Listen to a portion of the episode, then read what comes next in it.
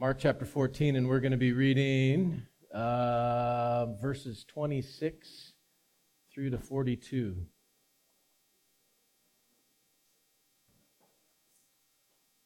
I have entitled this sermon Important Failures. Because once again, we see here Mark recording for us opportunities that Jesus is offering to his disciples to be used by God in powerful ways.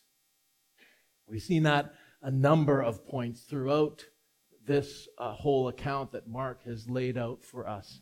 Uh, how the disciples are given these chances to, uh, to see the power of God being worked through them in the lives of others, in their own lives, in, in, situations and circumstances that surround them.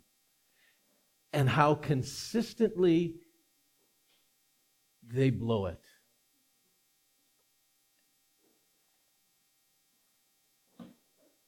And as I've been looking at this particular passage, which uh, is a, a, a, continuation on of the, the night of Jesus' arrest, and, and it's, it's not unfamiliar information that we're going to be looking at here. But as I've been looking at this,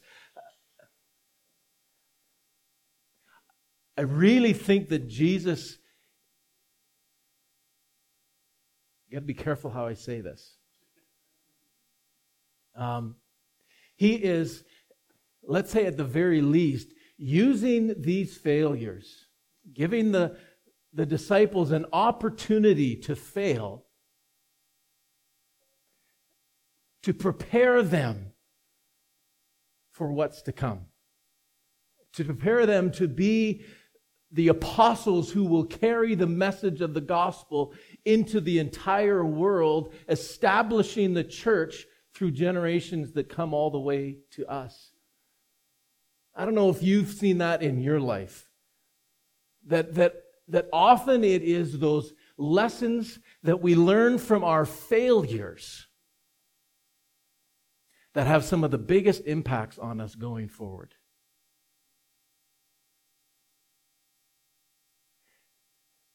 Because we can't ever be used by God unless we come to that place where we are fully dependent on Him. And it's so often in my failures that I realize oh, I need to be listening, to be following, depending on the power of God in my life. Let's read the passage. Mark 14, we're going to start reading here at verse 26. And when they had sung a hymn, they went out to the Mount of Olives. And Jesus said to them, You will all fall away.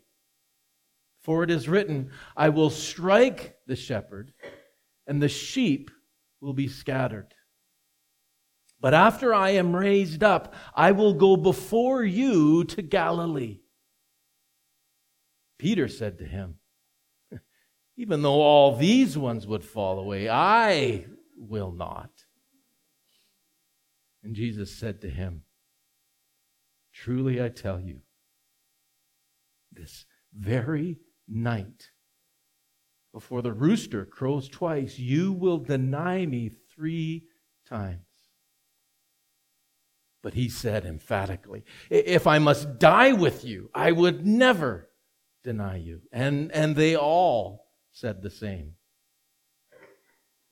So then they went on to the place called Gethsemane.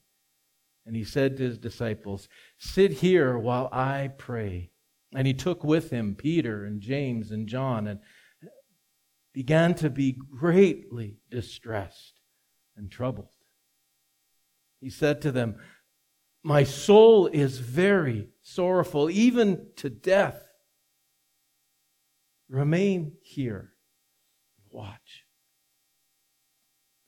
So, going a little further, he fell on the ground and prayed that if it were possible, the hour might pass from him. And he said, Abba, Father, all things are possible for you. Remove this cup from me.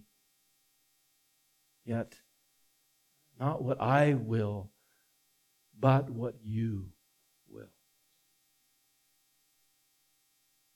And he came and found them sleeping. And he said to Peter, Simon, are you asleep? Could you not watch one hour? Watch and pray that you may not enter into temptation. The spirit indeed is willing, but the flesh is weak. And again he went away and prayed, saying the same words. And again he came and found them sleeping, for their eyes were very heavy, and they did not know what to answer him. And then he came a third time and said to them, Are you still sleeping, taking your rest? It is enough. The hour has come. The Son of Man is betrayed into the hands of sinners. Rise, let us be going. See, my betrayer is at hand. Lord, help us to hear your message, what you have for us here this morning. Thank you for the witnesses, the testimony, the examples of your apostles that help us uh, learn from their failures. And that through their weaknesses, through their frailties, your power has been made manifest. So that even to this day, we see the gospel being proclaimed throughout the world to every tribe and every tongue. It could only be because of you, God. We give you praise and honor here this morning. Amen. Jesus knows their weaknesses. He's not surprised by the fact of their failures. Sometimes I almost wonder why why even say anything because you know they're just going to mess up anyway. Why why put them through that process of of, of being instructed, of, of being made aware of what is to come, only to see them fall on their face. It almost seems like rubbing salt into the wounds. You know they're going to mess up. Why warn them beforehand so their mess up looks all that much worse because they've been warned about it?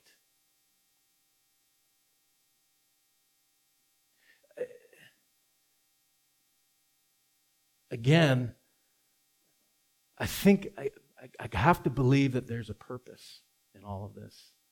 That Jesus is using this in their lives to be able to bring them to a place where they are better prepared, where they recognize their own frailty, where they realize that they can't do it on their own. Uh, their, their statements, their bluster to say, even if everybody else will fall away, I will never deny you. Even if I have to die, I will stand with you. To realize all of that bluster, all of that courage gets them nowhere, will ultimately fail them. And they need to be broken so that they can then come to God and say, Lord, I need your help. The word that, that Jesus used here, all of you will fall away. The Greek word is scandalitedzai. We've heard that word before, right? That word has come up a number of times through Mark's gospel. First time we saw it was in the parable of the soils, when the seed fell on the rocky ground and it quickly took root and grew up. But then uh, Jesus says the trials and the persecutions of life came and, and, and dried them out, and they were scandalizified. They fell away. They withered up because they had no root. When Jesus was in his hometown, And the people were listening to the things that he was saying, and they said, Who is this? Isn't this the carpenter? The carpenter's son? Don't we have his brothers and his mother and his sisters around us? And they were scandalized. They took offense at him. We saw it again when Jesus was warning that if your hand or your eye or your foot causes you to sin, scandalize you, to cut it off. So when Jesus is saying to his disciples, all of you will fall away, it's, it's not just a, a momentary lapse. It's, it, is a, it is a loss of faith. It is a, a, a, a, falling into sin. It is succumbing to the temptation that is there and losing heart. This is, uh, this is a big deal. Jesus is calling to, and he is warning them, giving them a chance to be prepared to stand firm.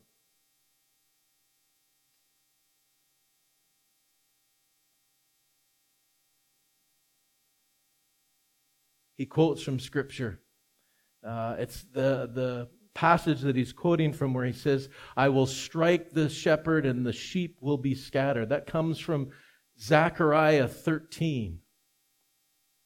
Maybe just keep your finger in Mark, but let's turn over to Zechariah. It's second, second last book of the Old Testament.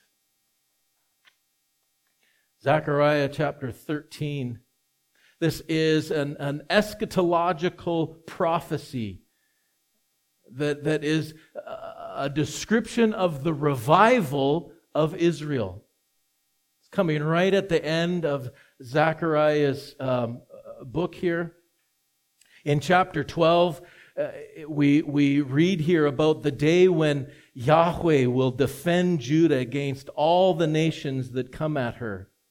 In verse 10 of chapter 12, he says, I will pour out on the house of David and the inhabitants of Jerusalem a spirit of grace and pleas for mercy, so that when they look on me, on him who they have pierced, they shall mourn for him as one mourns for an only child, and weep bitterly over him as one weeps over a firstborn. You, you catch the significance of this referral of Jesus that when the nation of, of Israel looks on the one that they have pierced, how can you not make that connection that this is talking about Jesus? That they will be sorrowful, that they will repent, and they will mourn for him bitterly as one mourns for firstborn. Goes on to say that, that that mourning will begin with the house of David, which uh, is the line of kings and, and specifically identifies Nathan, who is at that time of Zechariah is, is the, the line of David that is the royalty, the ruling uh, family at this point. And so he's identifying that it starts this mourning, will start with, with the, the leadership, the, the civil leadership of the nation of, of Israel, that they will repent and they will mourn and they will um, see the one that they have pierced and will mourn for him. Uh, then it goes on to say that it will uh, move through the families of Levi to the clan of the Shimeites, which at that time, again, they were the ones who were in the leadership of the temple. Uh, they were the, the, the chief priests that were involved in the temple. And the mourning will then continue through the clans of and families of Levi, the, the leadership of the temple. So we have both the leadership of the civil, uh, civil society, we also have the leadership of the religious that are mourning for what they have done to the one that they have pierced, and they are being made new. And then chapter 13 begins and talks about how there will be a, a, a refining, a, a, making things new. It says, On that day, verse 1, on that day there shall be a fountain opened up for the house of David and the inhabitants of Jerusalem to cleanse them from their sin and uncleanness. And on that day, declares the Lord of hosts, I will cut off the names of the idols from the land so that they shall be remembered no more. And also I will remove from the land the prophets and the spirit of uncleanness. And if anyone again prophesies, his father and mother who bore him will say to him, You shall not live, for you speak lies in the name of Yahweh. And his father and mother who bore him shall pierce him through when he prophesies. On that day, every prophet will be ashamed of his vision, and, he, and when he prophesies, he will not be put on. He will not put on a hairy cloak in order to deceive, but he will say, "I am no prophet. I am a worker of the soil, for the man sold me in my youth." Uh, speaking about, you know, this is a time when there are all of these false prophets who are giving false information to the nation and telling them that, that, that, they're, that they don't have to worry, that God is going to take care of them, even though the true prophets of God, like Isaiah and those others who are proclaiming that, that if we don't repent, God is going to take us off of the land just as he had promised he would. And there is a renewal that it's going to happen. And all of those lying mouths will be closed.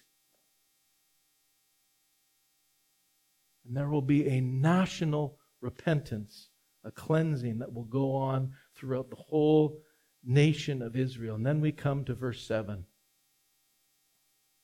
Awake, O sword, against my shepherd. You notice the quotes there. This is the, the Lord, this is Yahweh speaking. Awake, O sword, against my shepherd, against the man who stands next to me, declares Yahweh Sabaoth, Yahweh, the Lord of hosts. Strike the shepherd, and the sheep will be scattered. And I will turn my hand against the little ones. In the whole world, declares Yahweh, two thirds shall be cut off and perish, and one third shall be left alive. So I will put this one third into the fire and refine them as one refines silver, and test them as gold is tested. And they will call on my name, and I will answer them. I will say, They are my people. They will say, Yahweh is our God.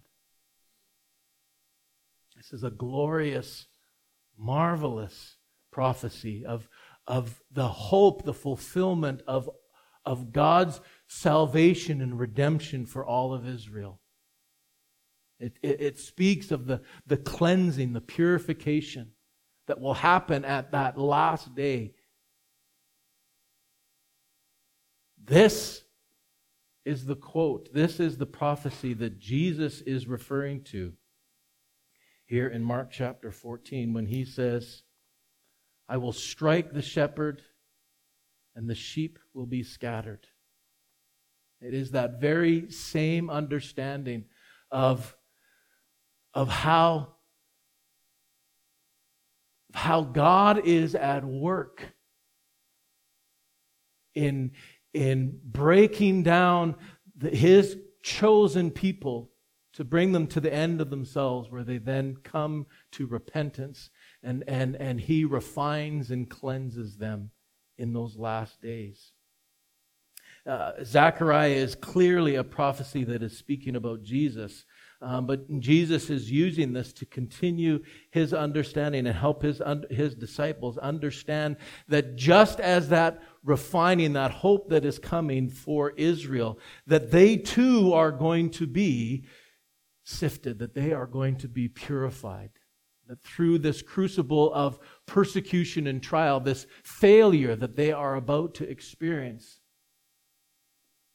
that God is going to create something beautiful. Just, just like in Zechariah's prophecy, how, how it is that through that, from, from the scattering of the sheep, that there comes this refining where God then purifies them, and that one third that remains uh, uh, declare to the whole world Yahweh is our God. So too, Jesus has hope here for the disciples that he says when he quotes this passage, I will strike the shepherd and the sheep will be scattered.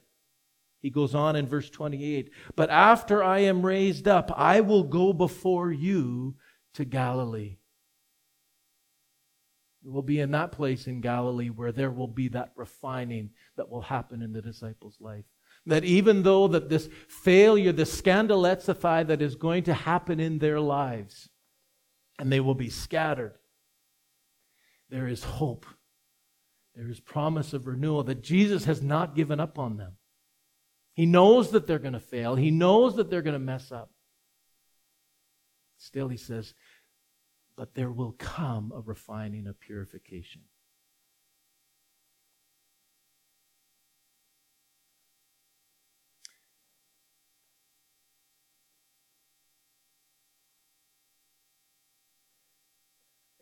This is just a little bit of a tangent,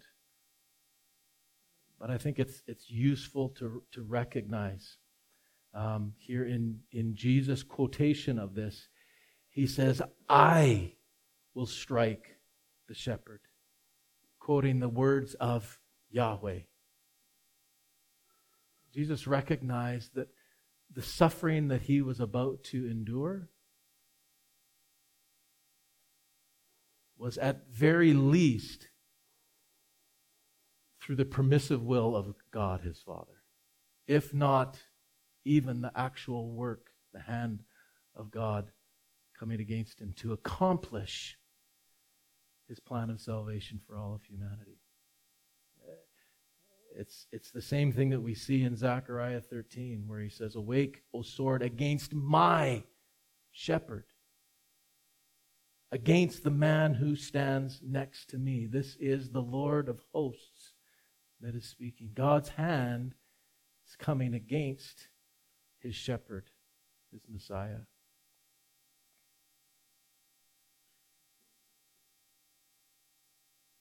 Just because we go through difficult times, just because we go through tribulations and testings, doesn't mean that God's abandoned us. More often, God's purposes are accomplished through those difficulties. And we see his redemption being brought into the world through suffering.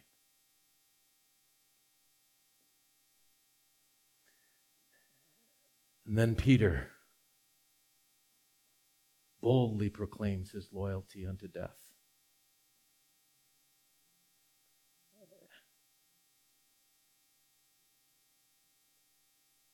I can relate to that. it's easy to make those kinds of statements in the safety of, of, of a familiar garden, in a place of, of peace and tranquility. Uh, when, when I'm challenged in some way, when, when, my, uh, when my resolve is, is uh, put up to question, it's easy for me to say, oh, no, I can handle it.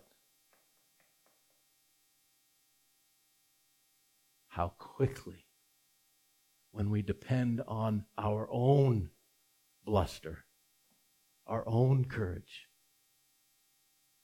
how quickly we fall. And Jesus points that out to him of his soon denial. And once again, Peter and all the disciples rebuff Jesus and express their commitment to stand with him no matter what. And so they, they move from the garden down to the foot of the Mount of Olives, into the Garden of Gethsemane. And here, once again, Jesus invites his disciples into ministry. They could see he was ripped up, he was broken, that he was weighed down. And he invites them to, to watch with him to stand with him in this suffering. That, that they can, can join in the work of the heavenlies by supporting their Messiah, their King, as he prepares for this terrible ordeal that's about to happen to him.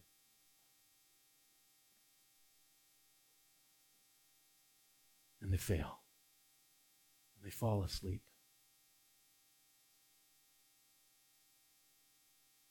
Three times they're given opportunity. Three times they are warned and, and, and, and encouraged to, to watch and pray. Peter gets some very specific instructions there in verse 37 Simon, are you asleep? Could you not watch one hour? Watch and pray that you may not enter into temptation. You've just made this huge statement that nobody will be able to stand but you, that nothing is going to come in your way. Watch and pray, or you are going to scandalexify. You are going to fall away. And he continues to trust in his own strength and his own bluster. And he fails terribly.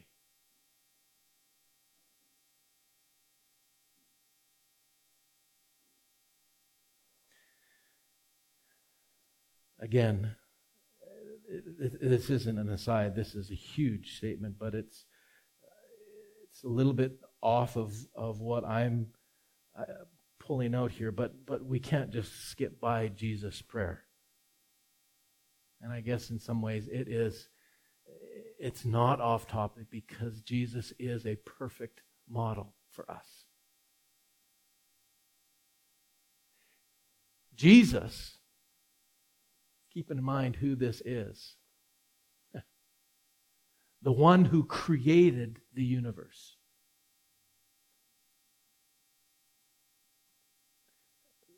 the Almighty God who sustains all that is,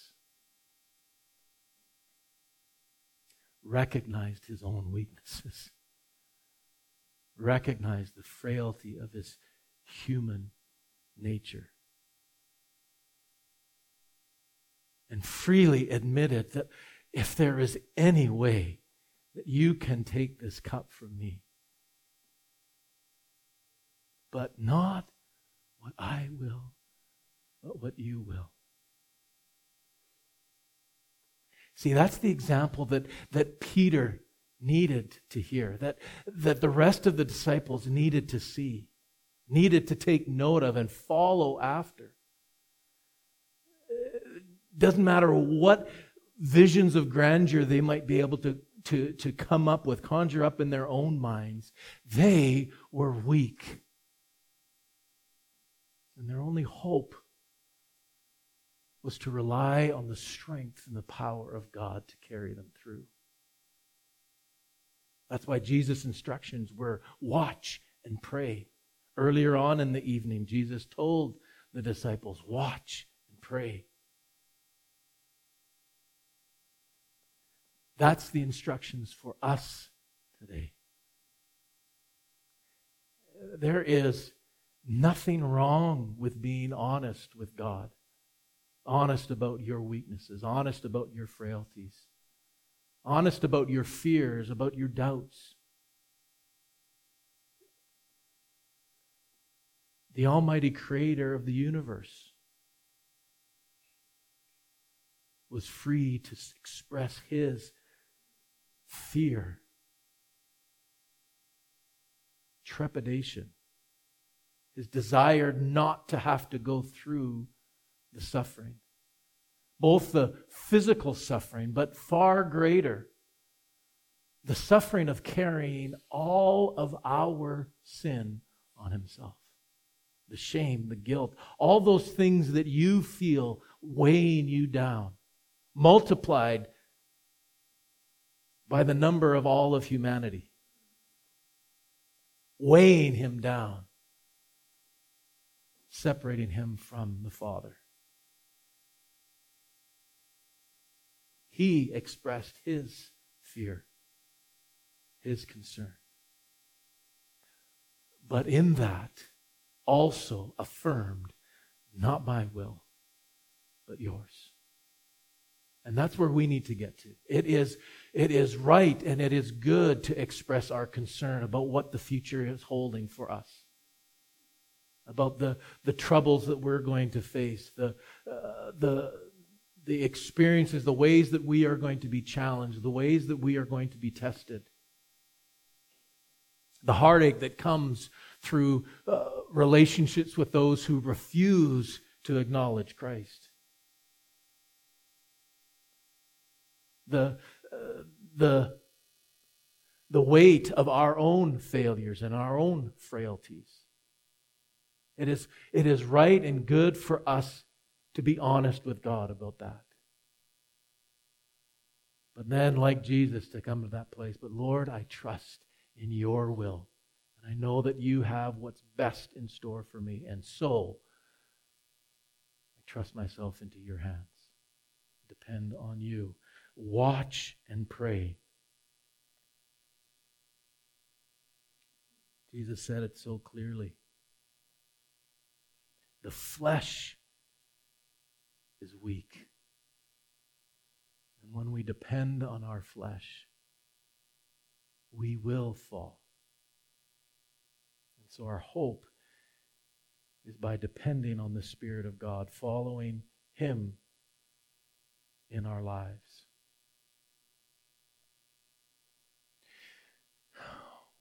Why were these failures so important? Because the disciples needed to come to that place where they were no longer depending on their own strength, no longer depending on their own resolve, their own courage. They needed to come to that place where they recognized if I do this on my own, it is doomed to fail. My only hope by watching and praying, depending on the Spirit's strength in my life and following where He leads me in order to accomplish the task that He has set before me. It could be argued that what faces us is nowhere near the weight and pressure of what the disciples were facing.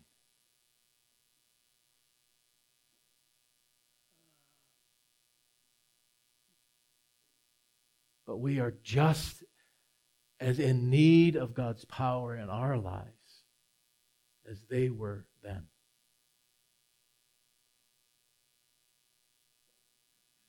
If you are feeling that you can go through life, you got things handled. You'll be able to respond to whatever challenges come at you. You will fall on your face. It is guaranteed. You and I both need to watch and pray, to depend on the Spirit to give us the power to accomplish the tasks that are before us. In this week, there are opportunities that, that God is going to give you to walk in His power, to be uh, a conduit of His miraculous work and transformation in this world. There is somebody this week whose eternal destiny will be impacted by your words, by your actions this week. Not to say your own eternal destiny is on the line this week you need to depend on the Holy Spirit. Let's, let's join together. Let's support one another. Let's encourage one another in this. Even as you are uh, fellowshipping after the service here, let me encourage you to share with one another. What are some of the struggles that are facing you in this coming week that you know, the challenges that you know are ahead of you? What are some of the things that you have found, the, the failures that you have walked through that you need to deal with from this past week? Let's pray for one another. Let's stand with one another. Just as Jesus invited his disciples to, to watch and pray with him, would you invite others of your brothers and sisters that are here today to watch and pray with you? So that when we gather together next Sunday, we'll be able to glory in the power of God, of what he has accomplished in our lives and through us this week. Let's pray.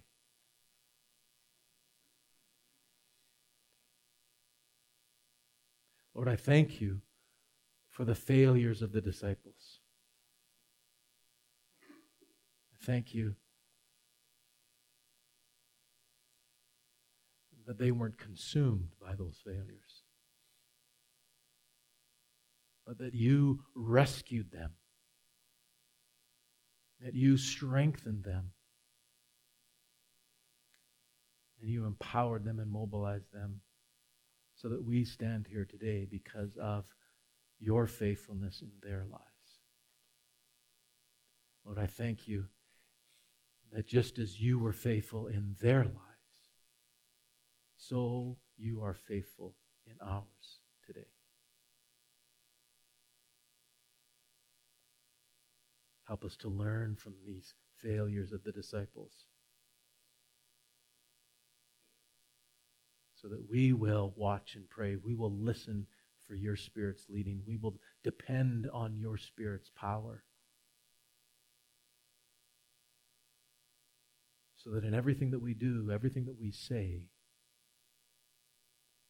your will is done.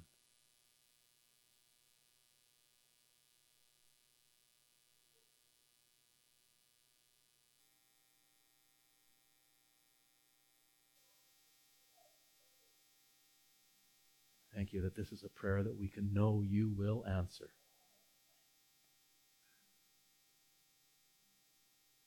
And you will be faithful to complete it.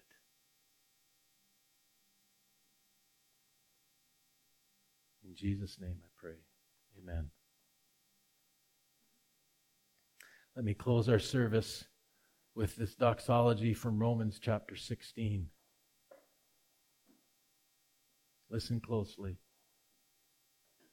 Now, to him who is able to strengthen you according to my gospel and the preaching of Jesus Christ, according to the revelation of the mystery that was kept secret for long ages, but now has been disclosed, disclosed, and through the prophetic writings has been made known to all nations according to the command of the eternal God, to bring about the obedience of faith.